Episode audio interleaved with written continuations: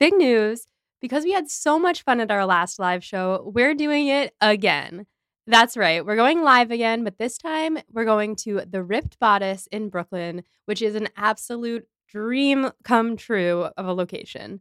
This show is going to be part of a larger romance festival being put on by Fish Market Theater Company, and I'll give you details about all of the awesome events that they'll have going on that weekend soon. But for now, head on over to the ticket link in the show notes and get your tickets for our performance, which will be on March 9th at 7:15 p.m. Eastern Time. We don't have streaming set up quite yet, but we're working on it because we know a lot of you aren't in New York. But if you are, or if you can get here, we hope that you'll get your tickets and come join us because it's going to be a blast. Hey everyone! Before we begin today, we'd like to thank our newest patron, Caroline, and a huge shout out to our patron, Rona, who upgraded their pledge. Also, we have our first live show coming up on November 18th. That will be at Caveat NYC, and the ticket link is in our bio. Early bird tickets are $18, and you can get live stream tickets for $10. Patrons get a 15% discount, and we are so excited to see you guys there. Yes, we are. Hi, listeners. It's Becca in the intro. I know you're not used to hearing me, but here I am. Becca has some exciting news to share. Yeah, I didn't know how to do this for you guys, so I figured I'd just pop into the intro now and let you know there has been a proposal. Graham, the sound effect. Uh yeah, so I just wanted to let you know that my boyfriend Mike, who is previously Mike of Mike Takes, is now my fiance Mike of Mike Takes. We're getting married. And so I followed the instructions to stay proper and find myself a husband. Um, so yeah, just some exciting news from the pod world. Yeah, we just wanted to pop that on so that you can all uh, yell congratulations at Becca and Yeah. uh, and Mike. Yes, yes. Make sure you share your Mike takes of Mike being great and doing he also totally nailed the proposal. So Oh, just yeah, he's such a Bingley and you're such a Jane, and you guys are just perfect. Yes, no proposal getting happened here. He was he didn't say one mean thing about my family the entire time he was asking me to marry God. him. uh, so anyway, that is all we had to say to you today. So without further ado, Please enjoy the second half of our coverage of Emma 1996 starring Gwyneth Paltrow.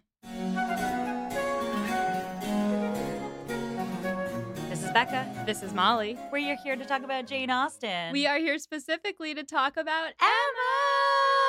Emma. Listeners, if you're new here, I, Becca, have read many Jane Austen novels before and watched many adaptations. And I, Molly, am doing that for the first time through this podcast. If you want to hear Molly read through Pride and Prejudice or Sense and Sensibility for the first time, you can listen to seasons one and two of this podcast, respectively, but that is not what we're doing here today. No, today we are talking about the second half of the 1996 filmed version of Emma, starring Gwyneth Paltrow. Who's that? And we are joined today by Jillian and Yolanda from the Pemberley podcast. Hello. Hello again. Hello. Hello again. Usually, we joke around with our guests if we are uh, having them back for a second half of a movie and being like, it's been so long since we've seen you, but it actually has been a few weeks since we've seen you. We kind of like segmented our recording on this a little bit. Yeah, but um you know, I'm let's see how much we still remember. I was like kind of like still looking through the movie and I was like, I know this st- like I've seen this stuff enough times to know what happens, you know. Yeah, totally. So, uh, listeners, if you want to hear more about Jillian and Yolanda and what they do in the Austen world, you can go back and listen to our previous episode with them covering the first half of this movie. But today we have a lot to cover, so we're just going to dive right in. Oh, yes. So, where we left off, where did we leave off? She just met Frank Churchill, aka Hillary Clinton, Ewan McGregor wig disaster. Yes. Yes. So that's where we left off. And after she meets him, Emma is in town and she runs into Miss Bates and tells her that she met Frank. And Miss Bates is asking all about him and saying she can't wait to meet him at the Coles party. And Emma is like, What party? And immediately spirals because she was not invited to a party. And it's brilliant. She like has the, her the mail hidden underneath her dress, and her dad's like, "Did the mail come?" And she's like, "I never pay attention to the mail." And then she's secretly like looking through it. This does a really good job of portraying exactly how low stakes Emma's life is because this becomes a very high drama situation for her. Yes. She goes to the party and they're gossiping about the pianoforte that has been sent to Jane. And in this adaptation, Frank actually plants the idea in Emma's head that Mr. Dixon sent it, which is different from the book in which Emma comes up with that on her own. I what I do love about this version. Well, I think I I love this about every version because, you know, if if you people don't know Emma at this point, spoilers ahead, but you know, they are secretly engaged, Jane Fairfax and um, Frank Churchill. And so I I love watching the scenes where he's trying not to pay attention to her or trying not to care about her or tr- I don't know, just like feigning disinterest. And so I kind of like that creative choice because he's trying to be like, oh, it was Mr. Dixon. Like I think in the book it's sort of more like Emma brings that up and she's kind of and he's kind of like do I need to be like jealous of this guy? Like, do I need to feel some kind of way? And in this one, he's the one who's like, he he's already got defenses up. He's already got a plan. Yeah, and I also think it does this thing where it sort of tries to abdicate responsibility of Emma for her gossiping about Jane because it puts the the bad behavior on Frank first hmm. and makes Emma only along for the ride. Yeah. Which she's happy to be along for the ride. She's like, well, tell me more. I want I want to know all the gossip. totally. Then Mrs. Weston comes up with the idea that since Knightley sent his carriage for Jane to come to this party, he and Jane are secretly a couple. And Emma's like, oh my God, no. Like, you're so bad at this, Mrs. Weston. Stop while you're ahead. Knightley is very gentlemanly. And I think that can be suspicious for those who are unused to the gentlemanly chivalrous behavior. You know, it's like this guy is in love with me, in love with her. What are we supposed to do about it? Yeah. Then it's time for Emma to play the piano forte. And she goes over and it's very sweet. And Knightley is watching her play and he's very in love with her, obviously. And Frank gets up in the middle of her song and starts doing a duet with her. He's got some serious, like, musical theater kid energy in this scene. Big time. It's the kind of thing where when I watch the period versions of these films or miniseries or something, I'm like, this is like, this would make me uncomfortable if this happened at a party. So, like, is this uncomfortable for them or was this like happening just left and right? Where where young men just like joining in on duets? I think i'm inclined to think it's supposed to be weird. As someone who has been in many musical theater parties in my life there is a certain culture today where this is not weird and it's specifically like teenagers at musical theater camp and so I'm choosing to think that maybe it is something that people used to do for entertainment back in the day and that we have evolved unless you are a big musical theater teenager from like the 21st century. Yeah. Um during this whole thing he's kind of staring directly at Jane and Jane looks either mortified or angry during this and Harriet is watching Emma like she's in love with her herself. She's like, oh my God, you icon, you legend. And then Jane goes to play and he joins her in a duet too. And they do this like opera song, which is very over the top and like it, tr- it just trying a bit too hard for me. Do you think that like if you guys were guests at this party and you were witnessing him like joining Emma and then joining Jane, would you think like oh this guy is like maybe interested in both of them or like would you not think that at all? Like what what do you think everyone would be thinking about this? I think it would stir up some gossip at the party. It'd be like frank he gets around. He's singing with all the ladies at this party. I mean it really is. The hot musical theater kid he knows he's hot shit. Um he has dated everyone in the cast. That's what he's giving. King of the showmance yeah. That's so funny. I mean, it's also like such a small town that I was thinking about it and I'm like, I think like if this happened at one party, I would be talking about it for the next 10 years. Like I don't think I'd be able to like like Frank Churchill would not be able to come up in conversation without me being like, remember when he like just duetted spontaneously like two times in a row and then he like married neither of them. I don't know, like I that's the kind of thing that I would like be thinking about. well, he did marry one of them. he did marry one of them, but and so that was fine, but I'd be like, what was that duet with Emma? Like what was that, you know, and even, you know, we now we know because of hindsight that he he's trying to deflect, right? He's trying to make it look like he's not just interested in Jane, but I'd be like, was he just like trying to like did he like both of them at the same time? Like what was going on? Totally. Um, while they're singing, Knightley comes to sit next to Emma and they're talking about Jane's playing. And Emma's like, Oh, yeah, glad her fingers were warm. And he says, Well, your playing was very elegant and it's very cute. I love him. So the next day after this party, Frank comes to Emma's house and he is like, I have to tell you something. It's clear that I've developed feelings for someone and uh, you've always made me feel so comfortable. So I just have to tell you. And it's so obvious, like watching the movie, how much he's not in love with her and how much he is trying to tell her that he's in love with someone else. But because in the book we get it all through Emma's perspective, uh, it wasn't as obvious. I mean, it was it was pretty obvious, but it wasn't like glaring in your face. Whereas here, it's like, oh, Emma's just a little clueless. She just- Oh yeah. they should make a movie about that. You guys actually have no idea how many times Molly has accidentally said Emma is clueless and then gone, wait a minute. so then we get Emma's diary entry, and she eh, which is just like, "Dear diary, Frank Churchill's in love with me."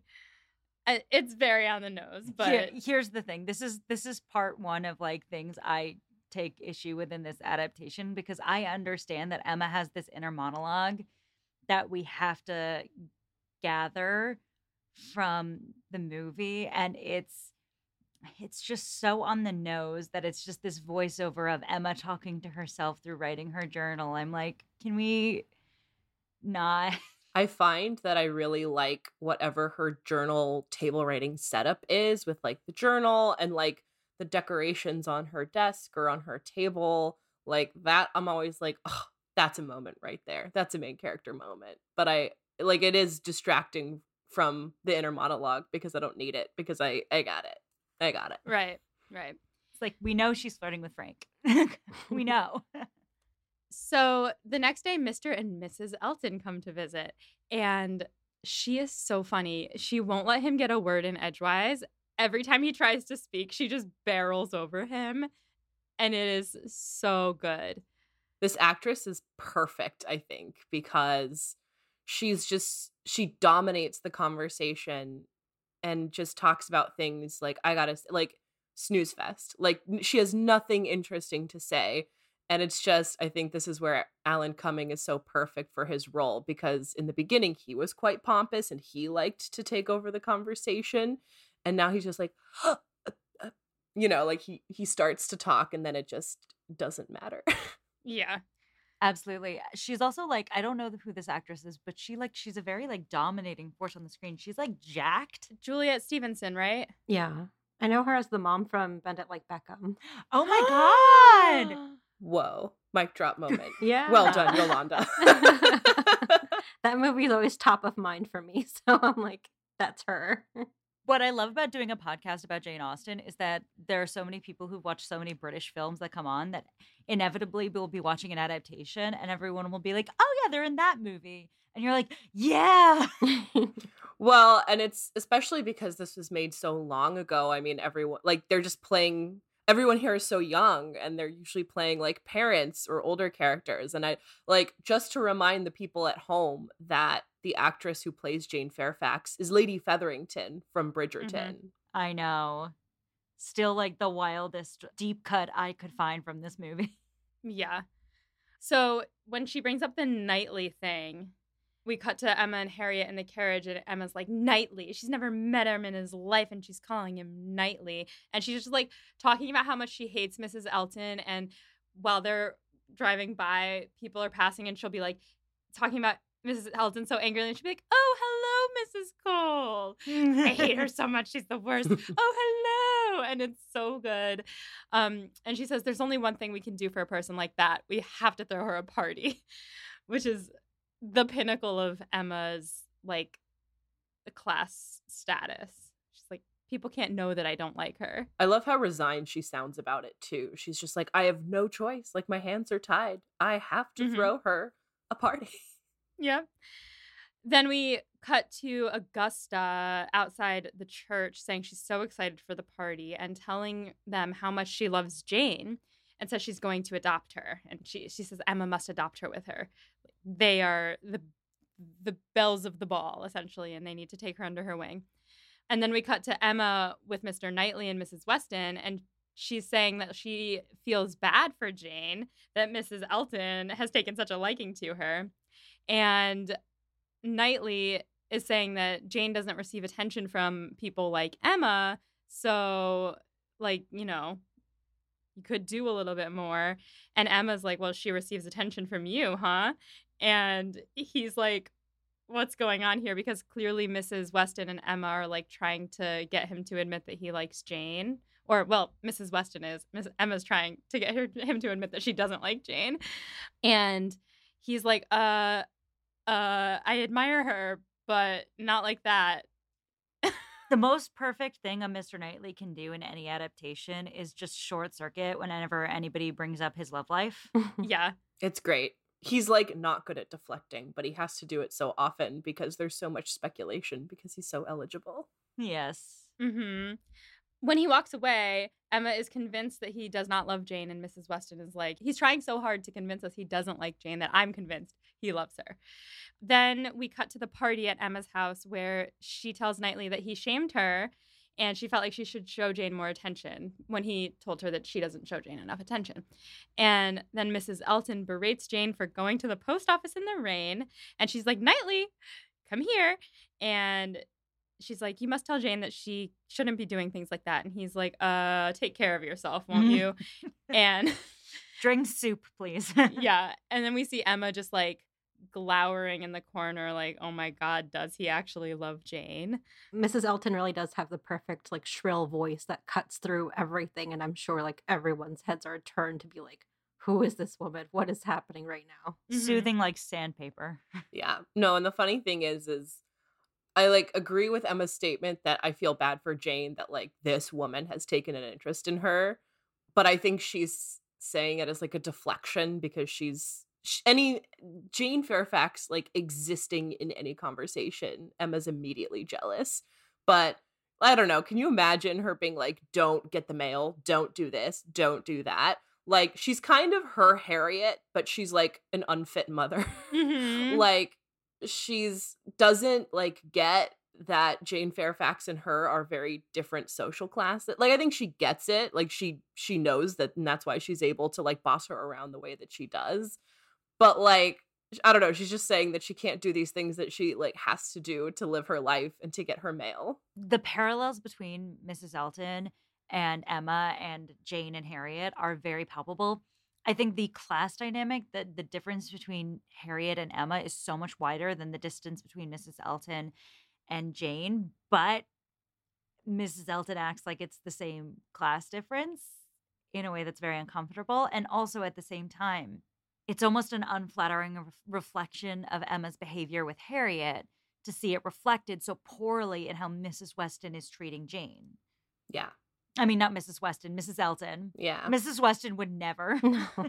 She looks at all these young ladies adopting other young ladies and it's just like, "All right, you guys have read together, hopefully, you know, do some good." She's thriving with her new husband and his spectacular mustache. Yeah. He does have a very good mustache. Um, so Mr. Weston, speaking of which, arrives to the party a little late and shares that Frank is coming back. And Jane looks thrilled, quietly. And then we get Emma journaling, deciding she is not in love with Frank, which is a very fast turnaround because I feel like she just journaled saying, Oh my gosh, he's in love with me. This is so great. But she thinks maybe he'd be good for Harriet. yeah, it's the whole proximity thing. She's like, well, he's not in front of me, so I guess I don't like him anymore. yep. No object permanence. yes. But that's like such a real thing is like in between seeing someone, do you want to see them again? Or are they just like not a factor? And that's a big part of it. I mean, I'm sure that's also like a symptom of living in such a small town is like how often are there new people your age? And Right. when a new one comes to town, it's like, ooh, like, you know, I get I can see the excitement of like somebody loves me with like no thought about like how you feel about them. And then when he's gone for a while, it's like, well, he doesn't love me. That's okay. What's Yeah. so interesting about the the way this is done, it's, not as clear here as it is in the books, but it's like Emma likes Frank better when he's not there, and then when he's actually there, she's like, he's fine. But then when he's gone, she's like, I'm in love with him. Isn't it cool that I'm in love with him? And then when he comes back, she's like, Oh, I really am not in love with him. I do think that's an astute observation because so much of the fir- before we like we don't meet Frank until like 45 minutes into the movie. And like for a lot of that 45 minutes, she's just like, I hear Frank is supposed to come to this event.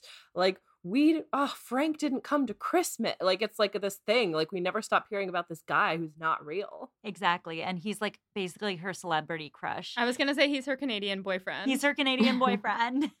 So then we get Knightley and Emma playing with Knightley's dogs, and she's like trying to get him to come to a ball or a dance. And he says he would rather fetch the stick that he's throwing to his dog than go to a ball. And Emma's like, then I'll have to remember to bring it to the party, which I thought was a zinger. I loved it. And he goes, I just want to stay here where it's cozy. And we pan to his giant house. I did love that. Like, he used the word cozy unironically, and he like wants to be home petting his dogs. I mean, yeah, I, this is why Mr. Knightley's remote behavior just all around is because, like, who doesn't want a guy who's like, I just want to be cozy in my mansion with my dogs? I mean, yeah. Kind of perfect. Yeah. So the party at the Westons, um, this is a little bit of a wonky timeline thing because I feel like they combined a couple parties from the book into one here, but you got to do that when you're adapting a very long book into a movie, I guess. Um, Emma and Frank meet in the hall, and she's like, "What are you waiting for?" And he says, "Oh, uh, Mrs. Elton." But then when Mrs. Elton arrives, it's obvious that he's waiting for Jane because she's driving Jane there, and Miss Bates comes in and she monologues, and I just loved th- this movie. Really focused on and highlighted Miss Bates and her monologuing. They just they really kept everything. Again, she's just like such a sad Miss Bates. Like, you really just like every time she talks, you're just like, oh, poor honey. Yeah, Yeah, she's great though. She's so lovely. Like I I actually I love that she appreciates like every single thing she's invited to. Like at this ball, she's like, I feel like I'm in fairyland. Like it's so well decorated. I'm like, that's really nice, Mrs. Bates. No one appreciates things the way you do. so true. So then we get the classic Elton snubbing Harriet and Knightley coming and asking Harriet to dance. And Emma in this moment is like, oh my God, this man. Her face lights up. She's so happy that he did that. Um, after the dance, she pulls him aside and she's like, that was so kind of you. And he says, why did the Eltons seem to want to snub you too?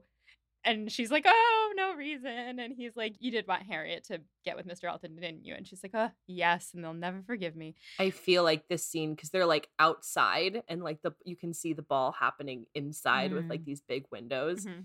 And I feel like this scene has very similar energy to the Greta Gerwig Little Women when like um Laurie Yes. and Jo are like outside kind of like I don't know, being mischievous and like fun outside because he's like trying to he's trying to goad this answer out of her like Emma, like do they really hate Harriet or is this something to do with like getting back at you? Like this is like Mission Impossible level vengeance where it's like I'm going to take the thing I'm going to get back at you by hurting the people you love, you know? Mm-hmm. And it's just like such a like almost like a very sexy scene the way he's like Emma, like tell me, tell me the truth. What's happening?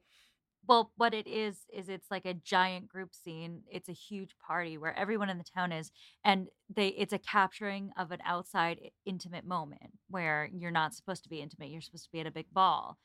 And so it gives you like a moment of tenderness uh, between the two of them outside of the larger community that they are supposed to be participating in. Yeah. Mm-hmm. I just love the way he says Emma.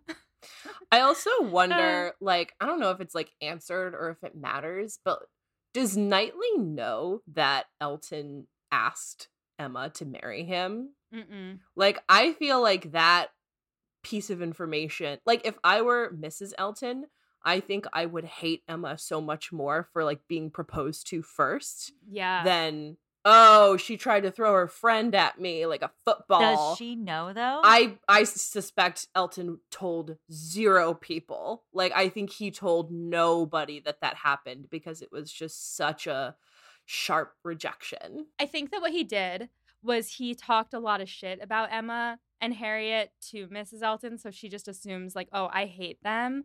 But Emma doesn't want Knightley to know that they have any reason to hate her. And so that's why she's so relieved when he thinks it's just that she tried to set him up with Harriet and not that she rejected his proposal because she doesn't want him to know that at all. I feel like that should be a scene. Like, where's the scene? Like, to make Knightley even more perfect, more sort of like romance, fictional boyfriend material. Like, where's the scene where he finds out that, like, not only did he propose, but like in a deeply uncomfortable and kind of controlling way, where like they were alone in a carriage and he like threw this hissy fit when she was uh re- when she rejected him and he's just like where is he? Like batman like where is he? I don't know if that would happen. I don't know if that's Knightley Yeah. behavior but i just feel like we never get that moment because i think that's probably the much bigger crime than like oh you should talk to my friend harriet. And i'm sure it's something elton would tell no one and i i agree with what you said that it would just be like one day he's like, ah, isn't Emma the best? Wouldn't she like make an amazing wife? And the next day he's like, screw Emma. Like she's the worst person I've ever met. I think that Jane Austen punishes Elton for his behavior by giving him Augusta Hawkins, aka Mrs. Elton. And I think that that is the punishment he must bear. And Mrs. Elton's punishment is ultimately Jane Fairfax becoming higher status than her. totally. Yeah. So speaking of Knightley being a dreamboat, he tells Emma that he was like very pleasantly surprised by Harriet, and then Mr. Weston comes over and is like, "It's the last dance, come on!" And he says, "Whom are you going to dance with?" And she goes, "With you, if you'll ask me." And it is everything that I ever dreamed it would be. She goes, "After all, we are not." Brother and sister, and he goes, Brother and sister. No, indeed, we are not. And then he like bites his lip in a very sexy way. He like goes down like a whole octave in his voice. Like he lowers his voice and said like to himself, like, indeed we are Mhm. not. And I'm like, stop. uh, yeah, it's really a lot. And then the dance that follows is hot, even by today's standards. Like they're almost touching hands, they're pulling away. It's just like they're looking at each other so longingly. It is a sexy, sexy dance. Well, I was just gonna say, like, I don't know if you guys have ever like danced these Regency dances, but Yolanda and I have been to a couple of Jane Austen balls. And what's interesting and what's interesting about these balls is even if you have a partner, a lot of them actually is like you dance as a group. Like you're either like a Mhm. group of four or a group of six, and like it, it's actually a lot more of like dancing with a group than like with your own partner and i think part of what makes this dance like kind of sexy is that it, it really is much more one-on-one like it's just kind of like them almost touching and then not almost touching in a way that doesn't happen with a lot of these country dances Totally. Hello, it's Molly from the future hopping in to tell you about a new season of one of my absolute favorite podcasts.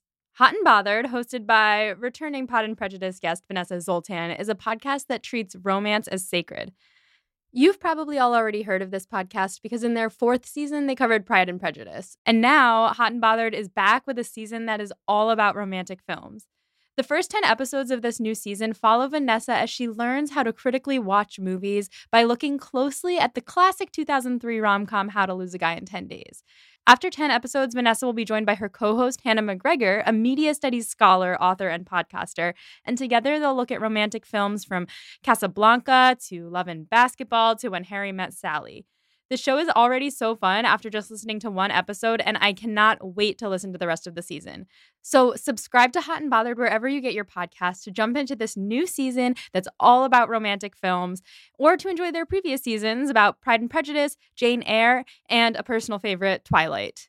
Again, that's Hot and Bothered, and it can be found wherever you get your podcasts. Also, this August, Vanessa is leading a pilgrimage to Bath for a five day trip dedicated to Northanger Abbey. Now, I don't know anything about Northanger Abbey, but even I want to go on this trip. Together, you and 20 other Austenites are delving into the story of Catherine Morland while immersed in a gorgeous city that features heavily in Austen's life and writing, as you know. So, if you enjoy contemplative hikes, immersion in a new city, time away from your regular life, and the chance to talk about Austen with fans from all over the world, which I know all of you do, then this trip is for you. So, check out Common Ground Pilgrimages at readingandwalkingwith.com. To claim your spot on the Northanger Abbey trip, head to readingandwalkingwith.com slash Northanger Abbey 2024. And now back to this episode. Then there's like a weird fade out, like it's a made for TV movie that I didn't love. um, followed by Harriet and Emma on a walk when they are robbed, and Frank rescues them. Is this the one where there she's like on the ground and there's all of these like adult men and women yeah, like yeah. grabbing her and she's screaming. This is again one of those uh, moments where I think the movie misses the mark a little bit. Um, for one, we now understand the implications of so stereotyping Romani people, but um, also the way it's written in the book is that like Jane Austen is trying to make fun of how little happens in this town. That like a bunch of kids are chasing after Harriet and making her all scared, and it's like the biggest deal in the world. Whereas like this is high drama and it's like made into a high drama moment and the fact that emma's there to witness it and see it become high drama it just like doesn't make sense like why is frank ma- rescuing harriet like is like when emma's also there like why are the people going for harriet not emma it's just like i have questions it's a weird scene i don't love it Yeah, it's like an assault scene. Yeah, I was rewatching it and it's like they go after Harriet because she is carrying a coin purse. I guess maybe Emma just didn't carry something, so that's why they went after Harriet. But even still, I think in the book Emma isn't with her. Is that right? Yeah, so this is supposed to just happen to Harriet and then Emma just is helpless in this scene. She's just like crying out and just looking down at Harriet too. yeah Yeah. and like in the book part it goes again to emma being this sort of like sheltered romantic person where she hears about this story and it sounds so exciting and romantic that she like impresses upon it a love story between frank and harriet and the fact that emma sees it here and is like privy to it gives emma almost too much experience to think there's a love story there and it's also really like it's kind of stupid that emma attaches so much meaning to it in the book but um in this scene it's obviously this highly dramatic thing where frank does look like a dashing hero and i think it kind of like changes how the scene makes emma think about frank and harriet as a couple and also about her sheltered nature Yeah. hmm I think the big part too is like making sure that like for Emma to witness it, she's like, oh, see, well, Frank did this grand romantic thing of like rescuing Harriet. This is what Harriet's talking like obviously in the in the miscommunication that comes up, she's like, Well, I thought the Knightley asking you to dance was gonna be like the big romantic thing, but no, she thinks like, oh no, it's Frank rescuing her. That's that the big um kind of mix up here. Right. And not only that, I mean, the the ball where Knightley rescues her and the attack scene are are usually like literally one happened that night, one happened the next day. And I feel like we're kind of like Emma witnesses the kind of aftermath of Harriet being saved because like he helps her to her house. He like kisses her hand, Harriet's hand before he leaves. Like it's a moment that I like I kind of get it and you know emma's also there for that one and she she only kind of like saw knightley asking her to dance like while she herself was on the dance floor Right. yeah So after they're back home and safe, Harriet decides that it's time to get over Elton fully and she wants to destroy her most precious treasures. She's got her gauze, she's got her pencil. She throws them in the fire and Emma thinks to herself, "Goodbye, Mr. Elton. Hello, Mr. Mr. Churchill." And it's so corny. It's so. I love that line though because it just shows how dumb Emma is. Because like you get all these no more matchmaking, and then it's immediately like out of the what is it? Out of the frying pan and into the fire. Yeah. yeah. Then we cut to strawberry picking, and this is like a combination Box Hill and Donwell situation. I think they're just at Donwell. Emma plants the idea in this moment to Harriet, saying, like, I think you're developing feelings for someone, greater things have happened. And Harriet, of course, thinks they're talking about Mr. Knightley, and Emma, of course, thinks they're talking about Frank. And then we get Mrs. Elton saying she found a job for Jane, and a quick zoom in on Frank's face, being like, huh? And uh, he immediately goes to say he wants to play a game where everyone tries to make Emma laugh by saying one thing very clever, two things moderately clever, or three dull things. In this moment, I noticed that the flirting between them is way played down, and I think that that's just something throughout this movie where I don't, I don't see any chemistry between Frank and Emma. Um, but maybe that's just me. They seem more like conspiring friends uh, to me. It, it seems more like they're they're the two friends like in the back of the room making fun of everyone and gossiping about everything. I don't see the chemistry either. Right. In true theater kid fashion. One theater kid to another. Yes, they get each other. Yeah, totally. That's exactly what this is.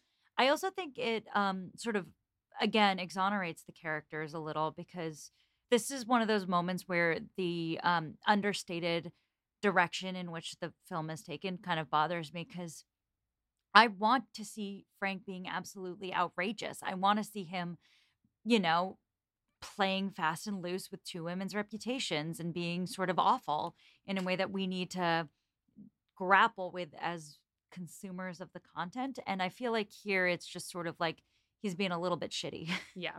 I mean, I I like don't know if this has anything to do with anything, but I've like read interviews where Ewan McGregor has been like, "Yeah, I feel bad. I wasn't great in that role." And no, like I I first I think we all thought it was the wig and they were like, "Oh, he's handsome. Let's make him Frank Frank Churchill. Like he's a charismatic guy." But no, I I agree that like we kind of like he he's just like kind of shitty and it makes you like not even like it it kind of demystifies the potential love triangle of the situation. Yeah. At no point does he feel like a real competitor to Knightley because Jeremy Northam is so handsome and so charming. And Yeah. so it doesn't, the stakes feel much lower in that circumstance. Yeah. This guy just voted for Hillary. Right. he liked her so much he copied her haircut. Yeah.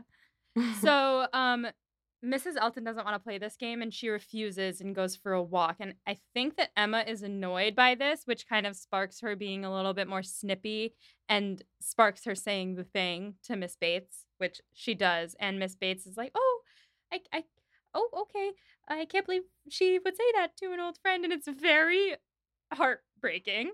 Um, and you can see on Knightley's face, like the, the shock at her having said it, the immediate fury that she would do such a thing. And he immediately takes Miss Bates away and is like, let's go pick some strawberries together. And she's like, oh, yes, that would be very nice. Thank you. Oh, I love her. In every single adaptation, I hate this scene and I usually have to fast forward through it just because it's so awful and Miss Bates is so sweet and she just she really like blames herself immediately. Mhm. Like it's not even like this thought of oh how could she say this? She's like oh how could I embarrass Emma? How could like she just like she takes that on immediately and it's so Yeah. awful. It's a great performance by the actress where she's like, I will try to hold my tongue. And I'm like, no, you don't. No, you don't have to do that. Emma's just being awful to you right now. Oh. I know. And she's generally awful to you, but you don't notice it. Right. Knightley then chases after Emma and like grabs her arm and turns her around and tells her all about how she should have compassion for Miss Bates' situation. And he says, Badly done, Emma. And this, of course, makes Emma cry. And he like walks away and he turns around. He's like, It doesn't give me pleasure to say these things. And she won't look at him because she's crying and she's so embarrassed. And it's so like heartbreaking and his voice cracks and he's just like wants her to be the best that she can be.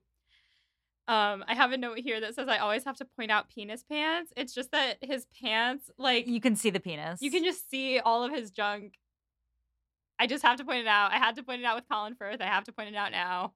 it, it's just a thing in this time period apparently like they was all prim and proper until it came to designing the pants for the men. I mean, it's just like the cod piece, right? Like the way that you put the pants on is you like have this flat strip of fabric that covers your front, and whatever you have is just on display. It really is. It, it draws my attention away from the scene a little bit, but nothing to be done. This is so funny because I was about to be like, I was critical of this movie. I was harsh, but this is one scene I really do think is good in this movie. Well, it, it is good. Yeah. Yeah. It's a great scene. Because I think one of my criticisms of this movie is that Knightley and Emma don't fight enough. Because they they're both really passionate people, and they like in this movie. There's a lot of bickering and like smiling at each other and everything. But this is one of the only scenes where they genuinely get into it with each other, and I think it's crucial to the story that they do because it is both you know Mr. Knightley's intense nagging and the fact that Emma deserves it that like really just tie together the love story in the end. So the fact that it happens here where Box Hillgate happens and it's the worst moment, like the the most cringe moment in any Jane Austen story ever. Um, I think I think it's just really necessary to make the story work to have them really fight it out. Yeah. And I mean, he really spells out why what she did was so wrong. He's like, she's poor. Like, I wouldn't be yelling at you if this were like one of the other women of your class. But like, people look to you as an example. She's poorer than when she was born. And the older she gets, the poorer she'll be. And you just can't treat her like this. And I was like, yeah, you tell her. Get her. get her get her knightley no and it's like i she really actually starts to grow from this moment because Mhm. she's like he's right he's not being unfair i was the one being unfair you know she's kind of been letting her emotions get to her and she's been letting all these other people get to her and she hurt someone else because of her own hurt and it's when she really you know it's where she goes and she um, goes to visit the bates women and and really like apologizes and and she still she kind of punishes herself for a while after this and i think that's when knightley starts to notice like okay she's she's not gone she's not completely gone Mhm. Yeah. Well, she goes to the Bateses, and in this adaptation, Miss Bates is the one who says, "Tell her I'm laying down upon the bed, mother, and and not well." In the book, she comes and talks to Emma and says Jane is not well, but because this Jane Emma competition has been played down a little bit in this adaptation, they really focus on the wrong that she has done to Miss Bates as what is driving her going and visiting and Miss Bates is so hurt and embarrassed that she hides from her and like won't come to see her. And when Emma comes back home, Knightley is there and her father's like, "Oh, yes, she was visiting the Bateses. She's so kind to them and and she says that she's shown them charity but not kindness, which some friends may doubt she still has. And he says the truest friend does not doubt but hope and they have this moment of like I'm in love with you and they look at each other and he says he has to leave and she says that she wishes that she could have arrived sooner so they could have talked and he says me too. And there's a lot of tension between them. He tells her he has to see his brother about a delicate and perplexing matter which makes her kind of go what is that? Then she writes in her diary some more telling us that frank's aunt is dead and Which she just apparently knows. yeah, this just happened. And she hopes that she'll be friends with Miss Bates again soon. And that's her update when Mr. Weston comes running to tell her to come to Mrs. Weston when they tell her that Frank and Ga- Jane are engaged. And Emma just like can't compute. She's like, what? yeah she's like so soon and they're like no it was a secret the whole time like he didn't like his aunt wasn't going because that was like the whole thing is like the reason why their engagement had to be a secret was because frank churchill's aunt wouldn't have left him her fortune right. if he was going to marry a lady of low-born means and so like honestly i'm kind of like i know frank was kind of shitty but good for him. He waited it out. He got the fortune he got to marry his dream girl like he's set yeah. I think there's a uh, real grayness to Frank's character, which makes me really like him. Maybe not like like him in terms of enjoy like liking his character, but enjoy him as a story because There's so few characters that live in this precise shade of gray in Austen works. A lot of them are either villains or heroes. And he's definitely a little shitty, but also you feel bad for him because he really doesn't have a lot of control over his own life. And then you have Knightley, who just decides he's the luckiest bastard on the face of the planet and gets everything he wants. Frank Churchill reminds me a lot of Willoughby from Sense and Sensibility, who's like another gray area character who like also like doesn't like similarly like he wants to marry Marianne but can't because he won't inherit his fortune. And so he jilts her, marries a rich girl he doesn't love and like forever has to miss out on the fact that he will not ever have like the woman he truly loves. Yeah, I think Willie Willoughby is a really interesting character, but I also think he is more of a villain than Frank because of how he treats Brandon's ward Yeah. and everything that happens there. And I think that he's a victim of his own bad behavior. Whereas I think with Frank, he gets trapped in a bad situation and his feelings bubble up in a very toxic way for him. But I ultimately think he never crosses a line into an unredeemable area. Yeah. And therefore, if he is a good husband to Jane for the rest of their lives, I think his actions are in the end kind of justified. I mean, that was the thing. To an extent, like, does Frank cross the line at all with Emma? Because like everyone is concerned, like Emma, are you okay with the news? Like, how are you responding to everything? Like, are you shocked? And she's like, I'm fine. I got over him already. Like, I'm more worried about Harriet. Um, but for for everyone, they think like, oh, they were clearly the ones who were going to be the match, but obviously they had a bigger secret that no one knew. it begs the question of whether like the consequences of your actions have an effect on how bad your actions were because like Frank's level of flirting was outrageous and he got lucky that Emma didn't like him back. And he says he knew that she didn't like him back, but Did he? I don't know. I've I this is a conversation we had on the podcast when we did the book.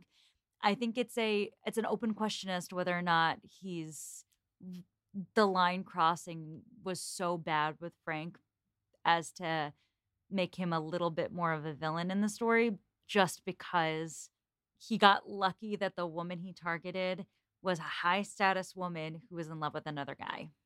Yeah, I think if she did reciprocate those feelings, it would have been a different situation. And I think there would have been more of a fallout between like Frank and everyone in society. So they he lucked out. Yeah. Even for Emma, she's like, Oh, I, I also kind of got away out of this unscathed because I didn't like him either. Yeah, and she was worried about Harriet and she didn't even like him either. Like no one liked no, no one was actually crushing on Frank Churchill this whole time. He's like this handsome, charismatic new kid in town. And I don't know, he's just the kind of guy that all the men are like like Knightley is like worrying about for no reason. And all the women are like, I can see how some women would see that he's attractive. And no one actually is crushing on him. That's why they gave him the wig to justify the fact that no girls in the story have a crush on him. I could just see that conversation where like Ewan McGregor like walks in and they put him in the pants and they're like, this won't do. Everyone everyone is in love with him. We've got to tone it down. Yeah. they went too far in the other direction. Yeah. He's hotter than Knightley. That can't we can't have that. They can't have as much chemistry as Knightley and Emma. Churchill is supposed to be hotter than Knightley, I think. I mean, he's supposed to be like young, like he's young. He's like Emma's age. He's like early 20s. He's like an upshot. He's like the rookie. And Knightley, you know, he's like in his mid to late 30s. You know, he's just like, you know, if we're like breaking down like romance tropes, he's like your billionaire CEO who like has all his stuff and he's good looking and rich, but like actually more in like a quiet way. And Frank Churchill is just like, yeah, like he'll he's like running around. He's like a man of action, The mm-hmm. Timothée Chalamet, if you of will. the story. Yes. Yeah. So Emma goes to tell Harriet because she is very worried about her, and Harriet, you know, doesn't care, and the whole misunderstanding comes to light. And Emma immediately, upon figuring it out, bursts into tears. And she's like, What's going to be done about this? This is awful. And Harriet is so sweet. She's like, Must something be done about it? And they go back and forth, and Harriet, like, just doesn't, you know, understand why Emma's crying. And Emma is like, Oh my God, this is awful. And she goes to tell Mrs. Weston because we get that, you know, inner monologue coming out via her friendship with Mrs. Weston that she realized that she was so jealous because no one can marry Knightley but herself. She's in love with him. And it is just like this heart wrenching moment. And also one of the funniest moments in the movie because after she figures that out, she says that she's not going to know uh, how to react, how to uh, interact with Knightley when he returns. She says if he's if he's happy, uh, then I'll, know that John advised him to marry Harriet, and I won't be able to let him tell me. But if he's sad, then I'll know John advised him not to marry Harriet. And then she goes, "I love John," and then she said.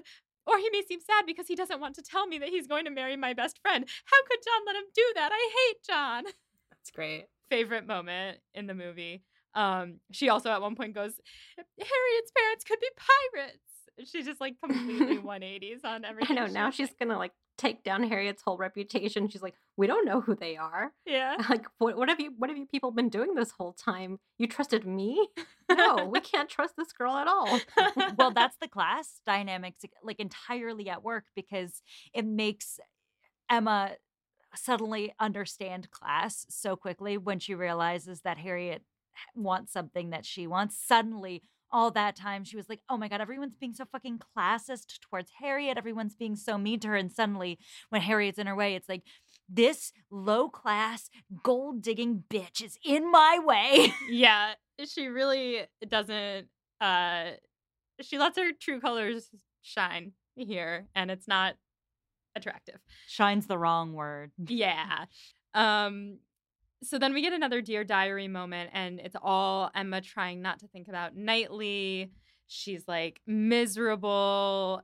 She goes high drama. She goes to the church and she prays that Knightley will stay single forever.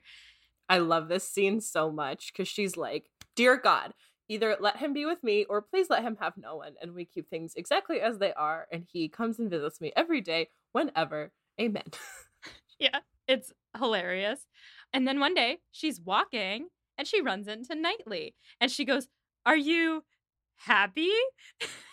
Which is so good thinking about her I love John, I hate John monologue. And it's just so awkward. Neither of them knows what to do. And he says he has to ask her something.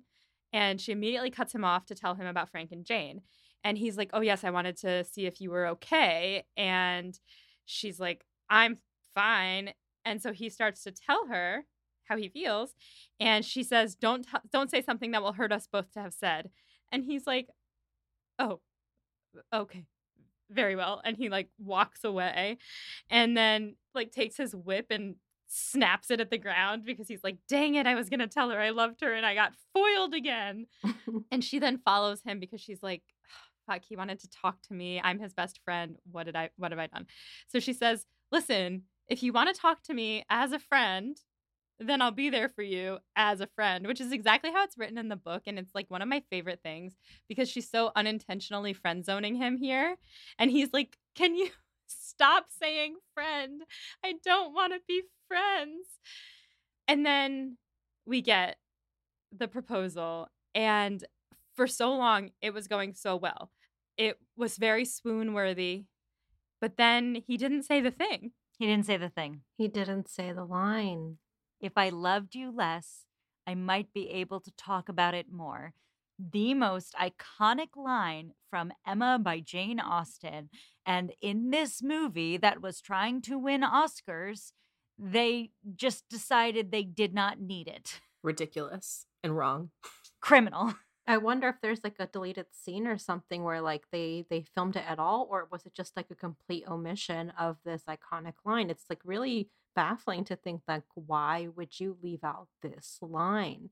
There's like there's like a, you know all in all these adaptations, there's kind of like these key moments and key lines that people quote, and there's merch of it everywhere.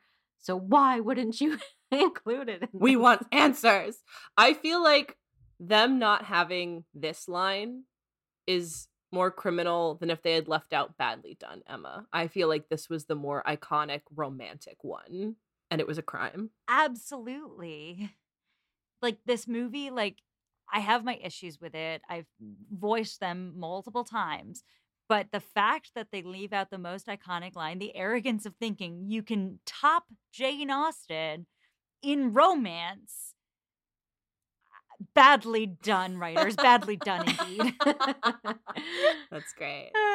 I think it is a bit of that, though. I think it is that attitude of like, we're doing Jane Austen, but better. Like, here's how we're improving it, or here's how we're combining characters, or making the Frank thing more obvious, or whatever. It's like all these choices, I think, are them just like trying to, they're in their eyes, I think, heighten the story. But I think the story speaks for itself. And like all the material is so clearly there. And I think, you know, it's just a different approach.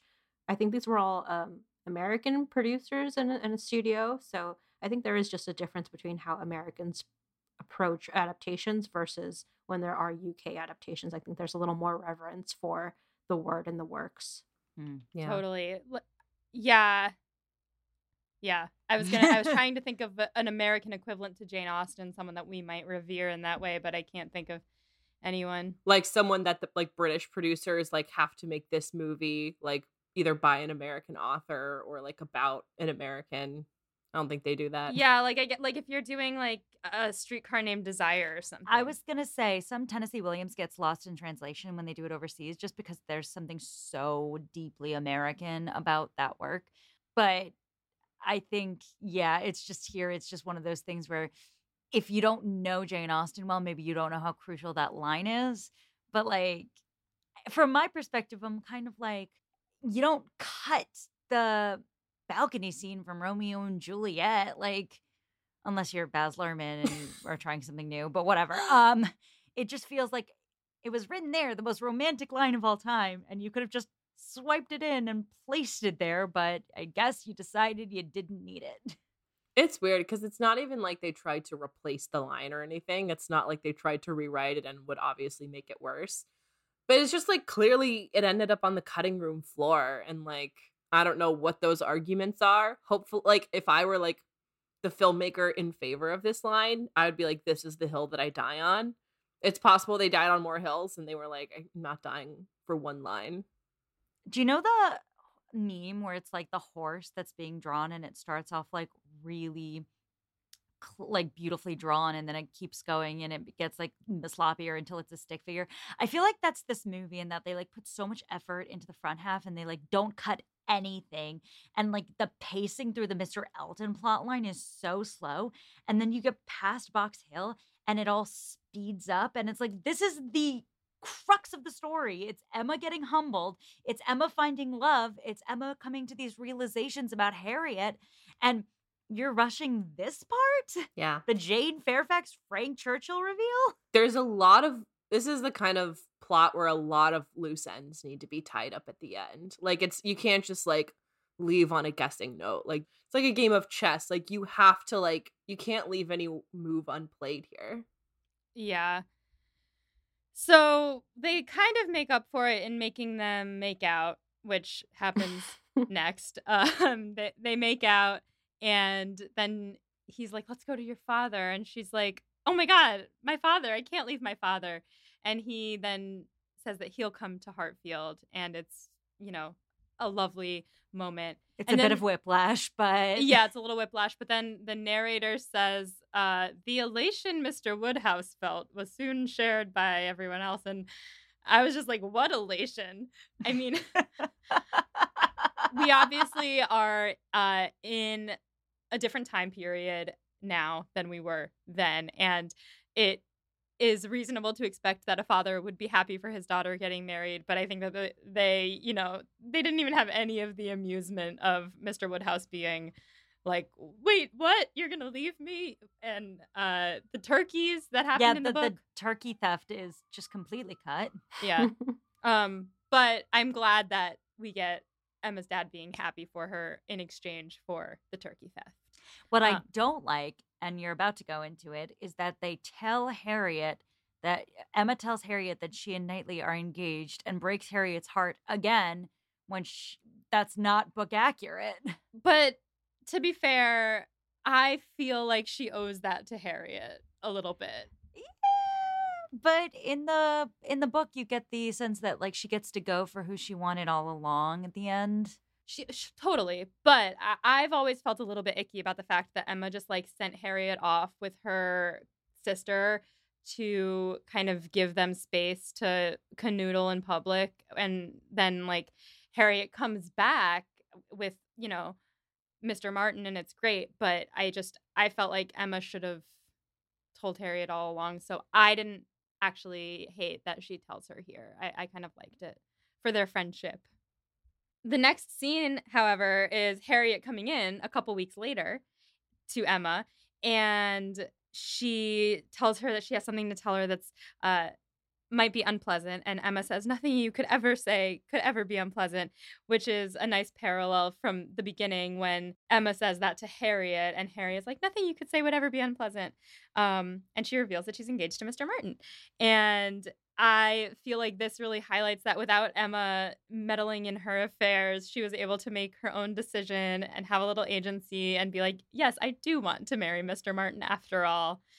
And they they're a happy little ending. I do like I mean that's I get that it you know it like it's a different creative choice to have Emma like break the news to Harriet in person and she's very sad but I feel like in a way Har- Harriet needed that one last breakdown in order to realize that she doesn't actually need Emma's permission to live her life the way that she wants to and like the fact that she didn't say like oh what should I do about like trying to get Mr. Martin back and she just kind of like handles that on her own and comes back with a fiance is like very good growth for Harriet. It is. I would only counter that what I like in the books is that she comes to that conclusion without having been broken down that last time. What I like is that Emma doesn't have to break her down. When she sees the reluctance that Emma approaches her crush on Knightley with, she just decides on her own, you know what, screw this. I'm going to make my own decisions without Emma. And her own decisions led her to Robert Martin in a way that Emma didn't need to swipe her man to bring her to that conclusion. It just obviously it's super convenient for Emma that she didn't have to break Harriet's heart again. But I I liked that because it, it felt more like, oh, now I can't have Mr. Knightley. I guess I'll have Robert Martin. It was more, oh, I don't actually want Mr. Knightley. I have Robert Martin, and now that I've freed myself from Emma's grasp, I can go for him. So that that was my gripe with it. It's not a huge gripe. My in the grander scheme of the movie, I think my bigger problems are with the pacing and the direction and Gwyneth Paltrow's uh, portrayal of Emma. But this this like one little thing, I was kind of like, oh, you didn't have to break Harriet's heart again. yeah. Well, after that, all that's left is for Emma and Knightley to get married, and they do, and everyone lived happily ever after. And that's the end of the movie. You missed the cut to camera from Mrs. Oh, Elton. Oh, yes. She turns directly to the camera and says, If you ask me, there was a shocking lack of satin. What an odd choice to do that right at the end, like talking directly to camera. Right. This movie didn't have a lot of rules set out for its world. Like all the transitions lived in different universes, and there was sometimes a narrator, there was sometimes Emma narrating her own thoughts and feelings and apparently sometimes we look directly at the camera and talk like we're in the office yeah sometimes emma's inner monologue was uh, her diary sometimes it was to mrs weston uh, no set rule with that either it was you know that's that's generally like my problem with this movie. It's just not clean in the way that some other adaptations are. Like they have a specific vision and aesthetic and way they want to tell the story. This felt like we they were adapting certain scenes in a way that they thought was fun, but it didn't come up to a a whole adaptation that I thought was doing anything interesting. Yeah, it wasn't cohesive. Yeah. yeah. No cohesion. I think this is like you know, in terms of like what had been made of Emma theatrically, this was definitely like the most star studded adaptation that had ever been made. Mm-hmm. And I mean, yeah, the whole thing does play out. It makes me feel like we're kind of in the theater and it's set up like a theater, but like with kind of these, you know, like they're very beautiful sets. Like it's a beautiful movie. The costumes are beautiful, but it does fall flat in several ways and I, I agree with like the inconsistencies and and a lot of the times it's just really dark when it was at night like i get the candlelit glow and everything but then i'm just kind of like who are we talking to i can't really see what's happening um so yeah All right, that brings us to the end of the 1996 adaptation of Emma, starring Gwyneth Paltrow. And now that brings us to Becca's study questions, our standbys for the movie. So we're going to ask all four um, and go around and say our answers to each one, starting with favorite line delivery. So I think for this half, my favorite line delivery is There's only one thing to do with a person as impossible as she. I must throw a party for her. I'm going to give it to Badly Done, Emma. Oh, yeah, that's a good one. Yeah. Whispered. Ugh. That was gonna be mine too. I love badly. Actually, you know what? Because I'm gonna change mine to Knightley when he's like, like, indeed we are not, like about s- being sib- not being siblings. Like that was Mhm. a great one. I liked Emma's um I love John. I hate John delivery. That that kind of back and forth in her head. I'm like, I get it. Yeah, I that, get it. that's such a good moment. Yep. Uh, okay. Notable changes from book to movie. I think that the biggest thing in this part would probably be Emma telling Harriet the truth about her and Knightley right away. And like having that, we've already discussed it, but having her break her heart and then she goes off and does her own thing. Um, I'll give it to the lack of if I loved you less, I might be able to talk about it more. Mhm. That was mine. If I loved that line less, I would probably talk about it less, is all I'll say. yeah, yeah, yeah. Yeah. No, I I can't think of a bigger gripe I have than that one right there. I agree. Me too. then uh we're gonna do worst part of the movie and best part of the movie. Um start with worst because we'll end on a positive note. the worst for me is the pacing overall. I just, I didn't think they did a good job of pacing. Yeah, I would agree with the pacing. I'm going to give it overall to the direction of the movie. I think it was just like fighting the fun that is Emma as a story for no reason and ma- trying making it sort of drier and more like this is a Regency era adaptation than actually like engaging with how fun and funny the material is. I agree with overall direction because I feel like they just treat the audience as dumb and like we're not going to get it so they really need to overstate a lot of these things through her diary entries through like voiceover. So I feel like they they really try to be heavy-handed with a lot of like the hints and sort of thing. But yeah, that's just like we we know I don't know. I feel like even if you're someone who's not familiar with the story, you could pick up on those things, but Yeah, for some reason they feel like the need to really point those things out. absolutely. I'm just gonna go with Ewan McGregor's wig. Um, because I agree with all of you, but I think that like it is like a crime what they did to that man's head. Again, it's so hard to make him ugly. It's so hard to make him unattractive. He's so handsome, especially in this era. And ah, yes, all all this to say yes, hundred percent. Um, best parts of the movie. Um, Miss Bates, for me, she just killed it. Uh, yeah, I'm gonna give it to Jeremy Northam. I think he's a pretty good Knightley. I think he is really kind of classic Knightley. He's not my favorite Knightley, but he might be my favorite part of the overall end of the film, if that makes sense.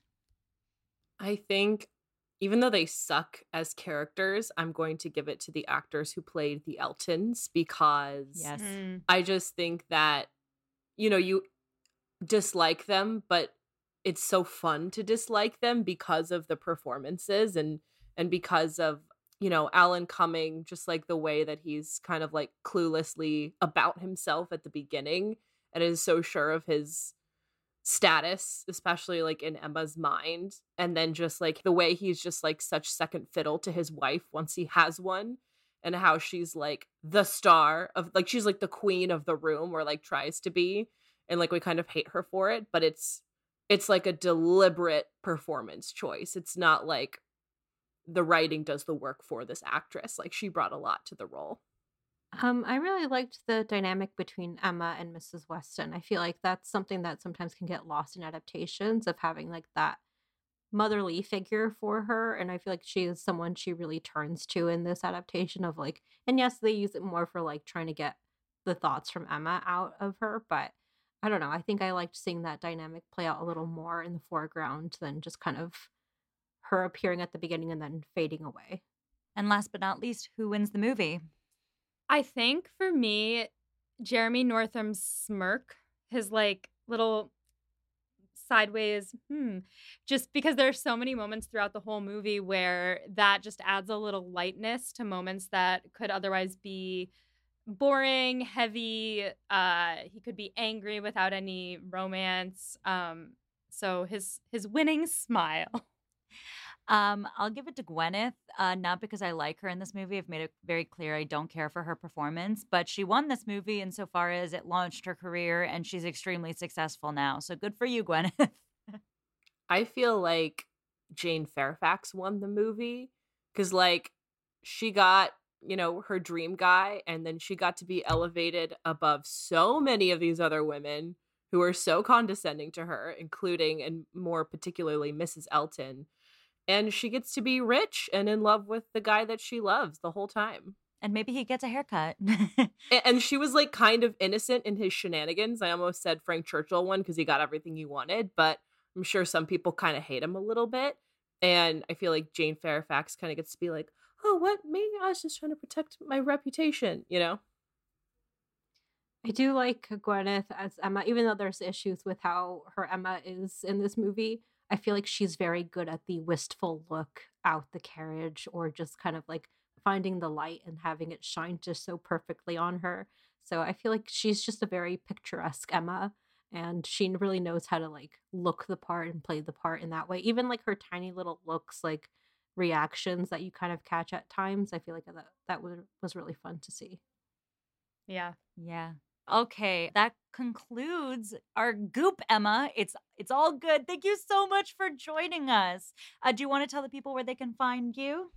Yes. So you can follow us on Instagram, TikTok, Threads, and Twitter at the Pemberley. And uh, we also have a Patreon that you can find us on at the Pemberley.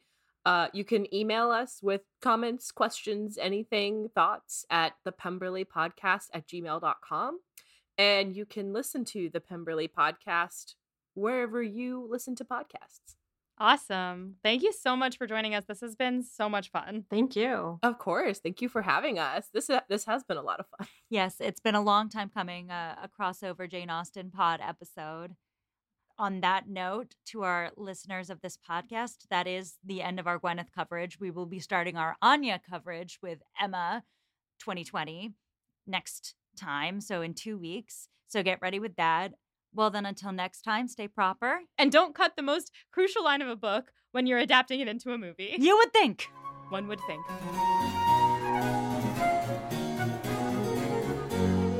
Pod and Prejudice is edited by Molly Burdick and audio produced by Graham Cook. Our show art is designed by Torrence Browne. Our show is transcribed by SpeechDocs Podcast Transcription. For transcripts and to learn more about our team, check out our website at podandprejudice.com.